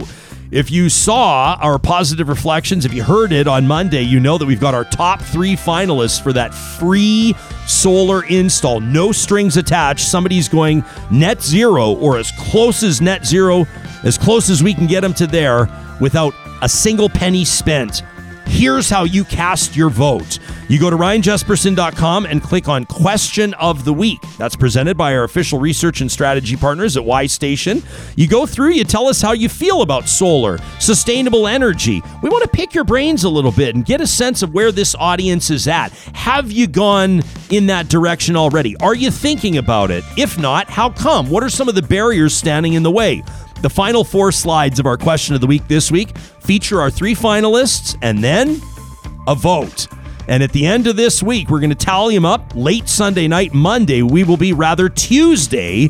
We'll be observing the long weekend. On Tuesday morning, we will announce the winner of the Real Talk Net Zero Solar Contest presented by our friends at Kuby Energy. So, what is indigenization? What does it mean? What does it look like put into practice? What are the factors that need to be considered? Dr. Michael Hart is the Vice Provost of Indigenous Engagement at the University of Calgary. Uh, previously, he held a Canada Research Chair in Indigenous Knowledges and Social Work through the University of Manitoba. He's a citizen of Fisher River Cree Nation, uh, a First Nations reserve located approximately 200 kilometers north of Manitoba's capital city, Winnipeg. Dr. Hart, before we dig into this, I want to note that you were to join us on June 21st. That morning, we experienced devastating technological glitches and we left you hanging. And I'm grateful that you agreed to come back and speak with us. It's really nice to see your face on the show today. I truly appreciate the opportunity to be here, and uh, I fully understand about the 21st. So, uh, just glad for this opportunity that we could connect now. You bet. Well, it's such an important conversation. Let's jump right into it. What does indigenization mean?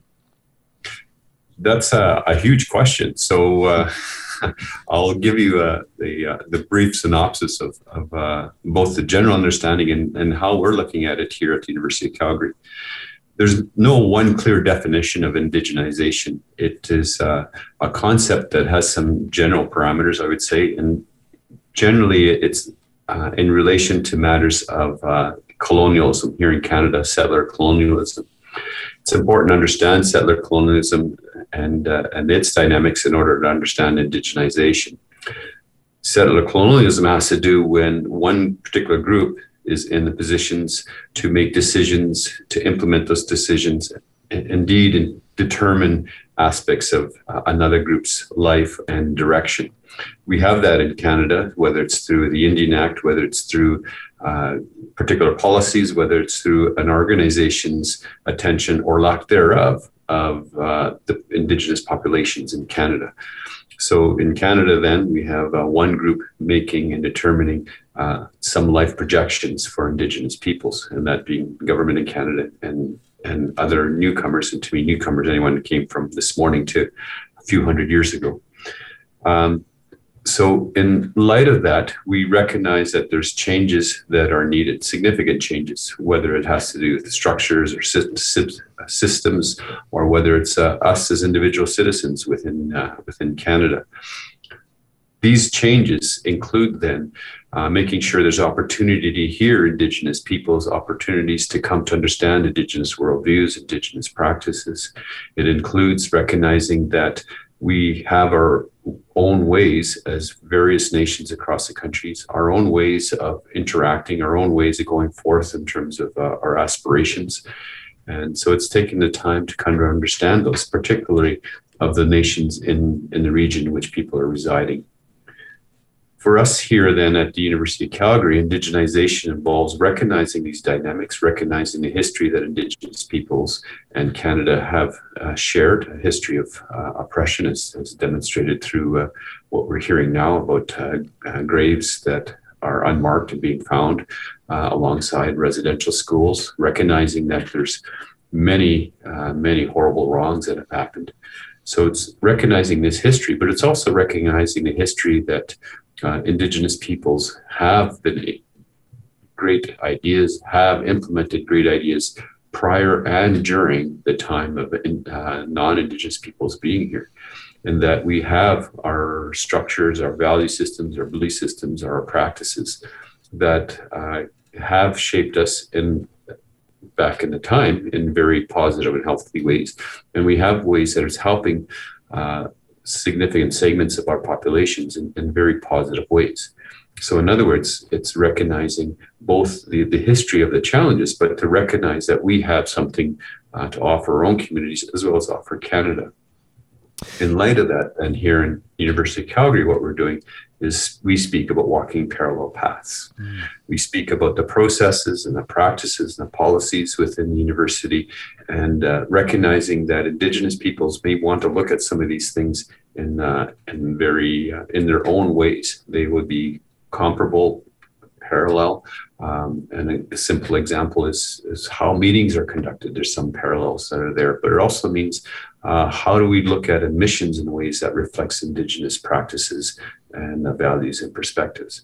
So that what we've done then is create space for Indigenous participation in university where they where we feel welcome. We feel like this university is part of our own as well. And so we're not there yet, but we continue to work on uh, in a variety of areas to to create this space, this ethical space for Indigenous peoples' presence in relationship with non-Indigenous peoples in university. Doctor, you're you're um, my understanding is that you you were appointed to this vice provost role. It's a five year term that could be renewable, but but back on June first of 2018, which of course was well before.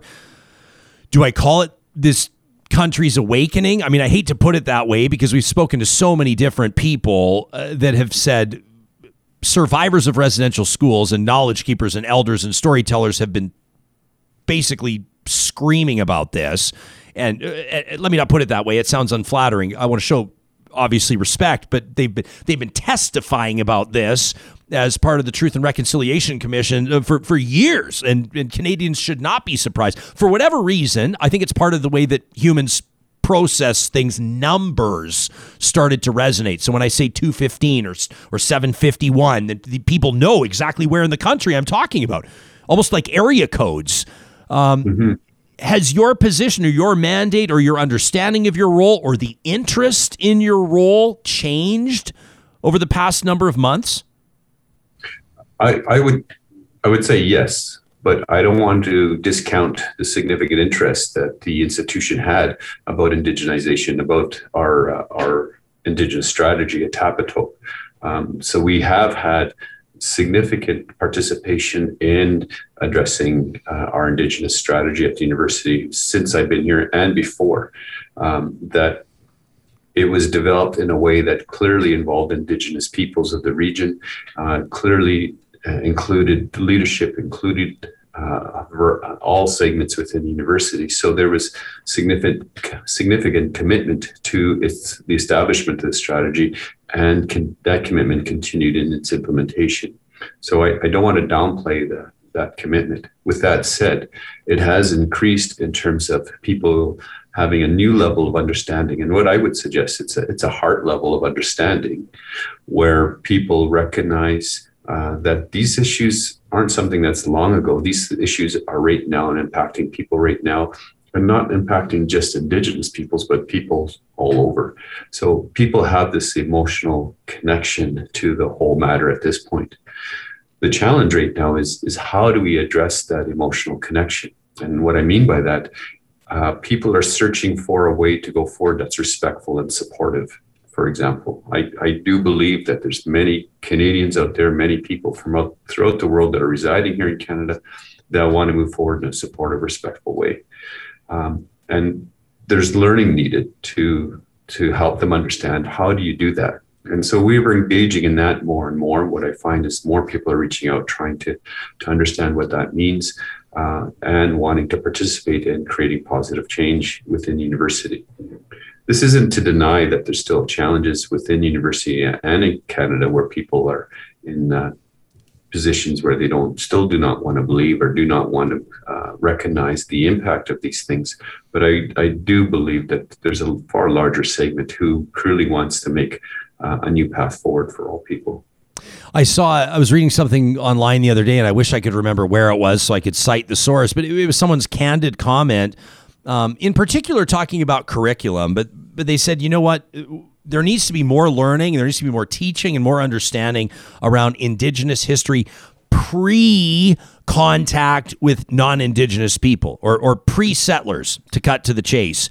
And I, I know that it, it, seems like an obvious statement, but I sat there and I'm thinking, as I'm reading this, and I'm thinking back to my own learning journey, or I'm thinking back to even what we talk about. And, and oftentimes it's 100% like, people's understanding of indigenous people is like you know in the united states like when christopher columbus discovered and it's like well there are people here for thousands of years and really i don't think that there's any and I, mean maybe someone can point me to some curriculum and taught in some grade where there's some teaching about the history pre that period but i mean when it all comes down to it we, uh, is it safe to say that everyone can agree we need to do better there? I, I have no doubts that we could do better there. Yeah. Uh, I, the lack of awareness, for example, of uh, cities in both North and South America, whether it's large cities in Central America or smaller cities of tens of thousands in North America, just as an example, people aren't aware that they existed here and that they're comparable and many times greater than what resided in most other parts of the world. Uh, partic- uh, so w- without recognizing some fundamental things like that, the contributions of foods that continue to exist today, when we look at the world's food staples, that uh, a significant portion, some estimated approximately two thirds of that portion, is foods indigenous to the Americas. Uh, when we look at um, the the operations, the understanding of human anatomy in South America, when we look at um, the uh, the democracy systems of the, the Haudenosaunee peoples that was here prior to uh, these times. There is so many contributions that indigenous peoples have made that we don't recognize or understand them. And as such, we don't know the degree of, uh, of the oppression that has been in place and what we continue to miss uh, by not creating the change and creating these educational opportunities on, on these and, and other significant matters so yes, I, am I'm, I'm fully of the opinion that uh, there's not enough education to truly understand uh, the impacts of what have happened and uh, what we potentially could be doing differently. Michael, I, if I know anything about this audience, uh, they're going to be listening to what you're saying and they're going to be earnestly and sincerely looking for ways to implement the concept in their own lives. What does indigenization look like within a family unit or in a household or as part of a corporate culture or as part of a neighborhood? Or can, can you give us ways to kind of extrapolate the concept? So there, you addressed various levels: individual, family, community. So uh, I'll look at those uh, in that regards. On an individual level, the first piece is to recognize how open or unopen we have been, and whether we have opened up to new ideas, new understandings. And so there's that self reflection process that we each need to go through uh, about that openness, willingness to challenge some of our conclusions that we may have held before and come to realize that a lot of these conclusions are based upon very limited or unfounded uh, information. So that self-reflection is something that we all need to go through as individuals. Um, the, the piece that comes along with that is the willingness to learn. So, whatever format that may be best for an individual, sometimes that's talking with other people of the community, sometimes that's reading, sometimes that's uh, podcasts, sometimes that's uh, um, shows that may are, are informative documentaries. Um, so that piece becomes important in terms of self-directed learning. It becomes important to be critical on the kind of material you're accessing because as we know there's a lot of material that's out there that's uh, not well based on on anything. So we have to be cautious about the kind of material we're looking at. Uh, on a family level it, that openness ideally is going to expand. Um, i'm not of the view that we need to challenge everybody and push uh, when we have someone who's closed. Um, i come from part of our traditions is that you approach people when that openness is demonstrated. And so that's what we do with our family members, that uh, we're going to get further ahead when we could either model some of that openness with having the books that we're reading available, uh, share, asking someone to sit and listen to a podcast with us. So it's that creating that openness within a family to engage in discussion and uh, to share ideas that we're learning within a family and on a community creating those kinds of events potentially about uh, that create learning opportunities for people um, Michael, do you do you do you feel that I mean, as, as as you look around, either in the in in the circle close to you, or even as, as a bigger part of the national conversation, do you, I mean? Because I oftentimes make the assertion that I feel like this country had this awakening. I do believe that people are more sincerely open and and and and yearning for a type of conversation. I look, you know what? I mean, there's there's a house just down the street from me, Michael, that swapped out their Canadian flag for a simple orange silk that's hanging right now from their flagpole. And that, that just to me is just one example of what one person is doing to indicate that openness that you describe. Do you see that uh, bigger picture? And do, and do you think that it's a, a longer lasting type of a commitment? I, so first of all, I, I do see uh, us as a nation swinging on a pendulum back and forth on the matters and looking at it. But what I do, what I would say is that right now, the pendulum has swung uh, more than other times. So I think there's more people engaged, more people wanting to uh, to learn, to be involved, in doing acts such as hanging a, uh, a, a orange cloth, hanging T-shirts. Uh, that we're engaged in these acts to keep the the, the the importance of the matter at hand up front. Um, I, I'm, I'm not, I, I'm pragmatic. I do imagine this is going to change at some point, but I don't think it's going to get anywhere near it was before.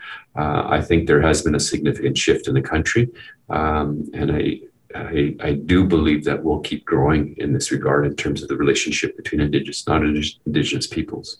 We continue to need to be challenged on a number of things quite a number of things. So I'm, yeah. I'm not naive on that piece either. You know what? I and I'm seeing it in. I mean, just this is all anecdotal, but I, I, I don't know how many interviews, Michael, that I've done about uh, pipelines over the years and consultation processes and why Northern Gateway didn't happen and why Energy East didn't happen and some of the barriers that stood in the way of Keystone XL. And there's a whole bunch of different conversations to be had, and, and each one uh, has its own standalone issues. But but if I'm being honest, um, I sat in front of a text line for a lot of years where a lot of people would t- share their feelings about indigenous consultation on pipelines. That's just one example. And I see in off air conversations that I have with people with vested interests in pipelines, I see change there. And I feel like, and this is anecdotal, but I feel like people are starting to recognize the importance, the imperative nature of those types of consultations. We had a letter, someone wrote an email to the show a couple of weeks ago. We read it on the air. Somebody talking about how their perspective had changed uh, in, in first response. It was a letter from a fireman who wrote in and he was ashamed of the attitudes that he had perpetuated in the fire hall around dealing with indigenous members of the community. And he talked about how his greater understanding or his personal awakening around the impact and the generational impacts of residential schools is now completely transformed the way that he's seeing some of the people that he interacts with in the course of his duties. I mean, these are these are anecdotes, but I see it and it's a huge encouragement. I I, I would fully uh, agree with you. I think there is significant changes. Uh, I don't discount anecdotal uh, information. Uh, I see it's another important piece, and in particular, understanding the stories of what people have gone through, understanding their the life stories uh, becomes that way to touch the heart, the way to create change. Um, when we just rely on the numbers, there's a tendency to remain in our head and just to be another fact that we're trying to, to address, incorporate. But with these stories, we can't miss the impact it has on, on us going forward. Um, I do see some of the same things that you're sharing. I do think there is some significant changes. Uh, what we have to do is try to uh, to use that energy, that attention, that commitment to uh, move forward in the best way pos- uh, possible. Absolutely. Uh, let me ask you, Dr. Hart, this in closing to, I mean, to sort of to, to bring this conversation full circle, at least for now, and not just at the University of Calgary, but in the context of post-secondary campuses uh, over the next, I don't know, let's say 10 years or whatever, you pick the time frame. How, how different do you think they'll look? And how do you think some of this, uh, you know, this conversation around indigenization and some of the stuff that, and I'm not calling your work simply theoretical, but some of these conversations for people, we're going to start thinking about how we can make changes in our own lives or how we can reflect our values as individuals and as a nation. How do you think university campuses will look different 5, 10, 15 years from now?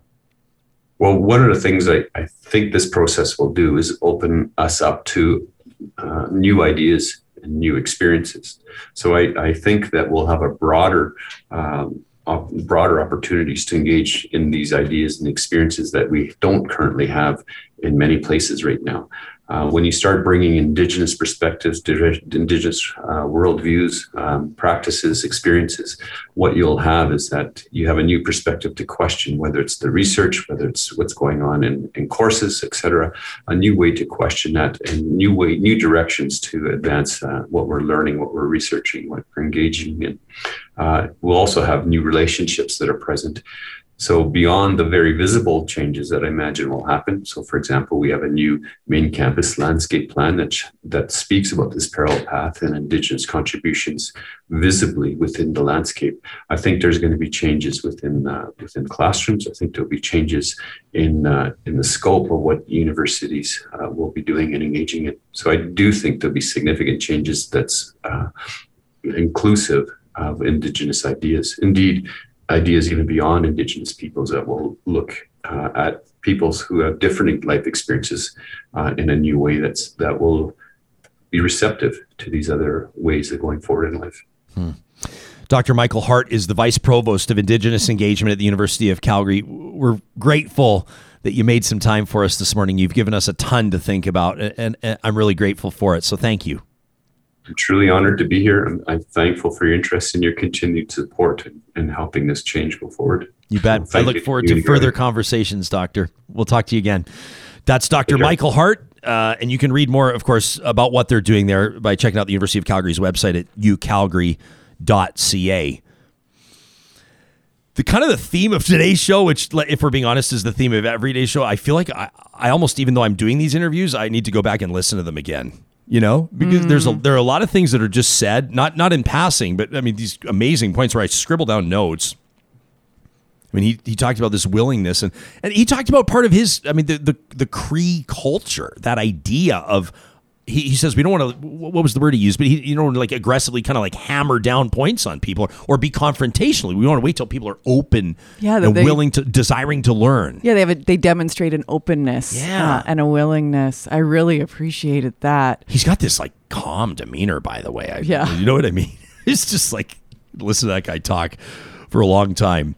Um, if you have a suggestion or if you have an angle that you'd love to see us take on, uh, we're always looking for subject matter that will give us more to chew on and digest. The show is named Real Talk for a reason. You know where to find us to talk at ryanjespersen.com. These shows happen because we have support of amazing Real Talk builders like the team at Local Waste.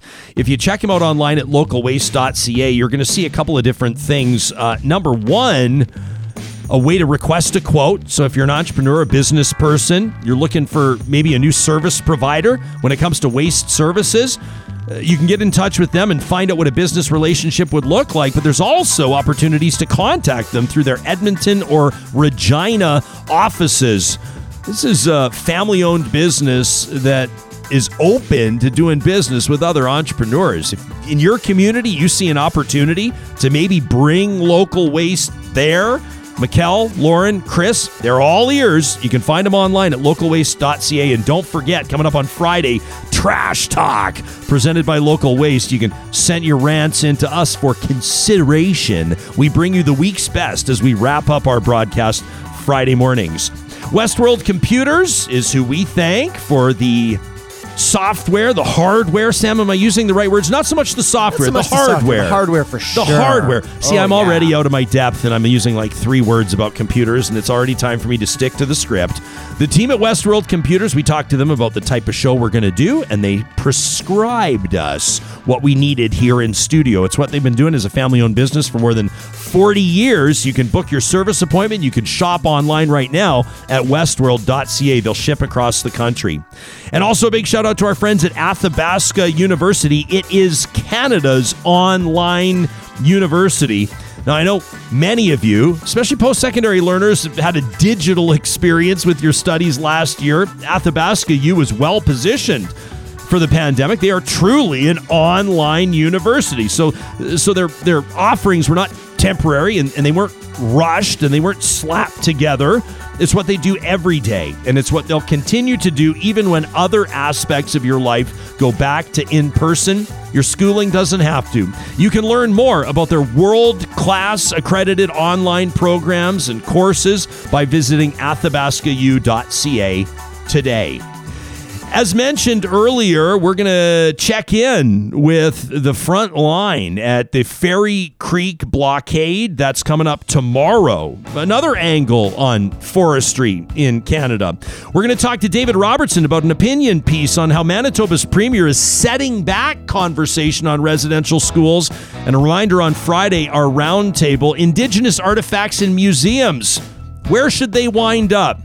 Have a great day, Real Talkers. We'll see you again soon. They're gonna away.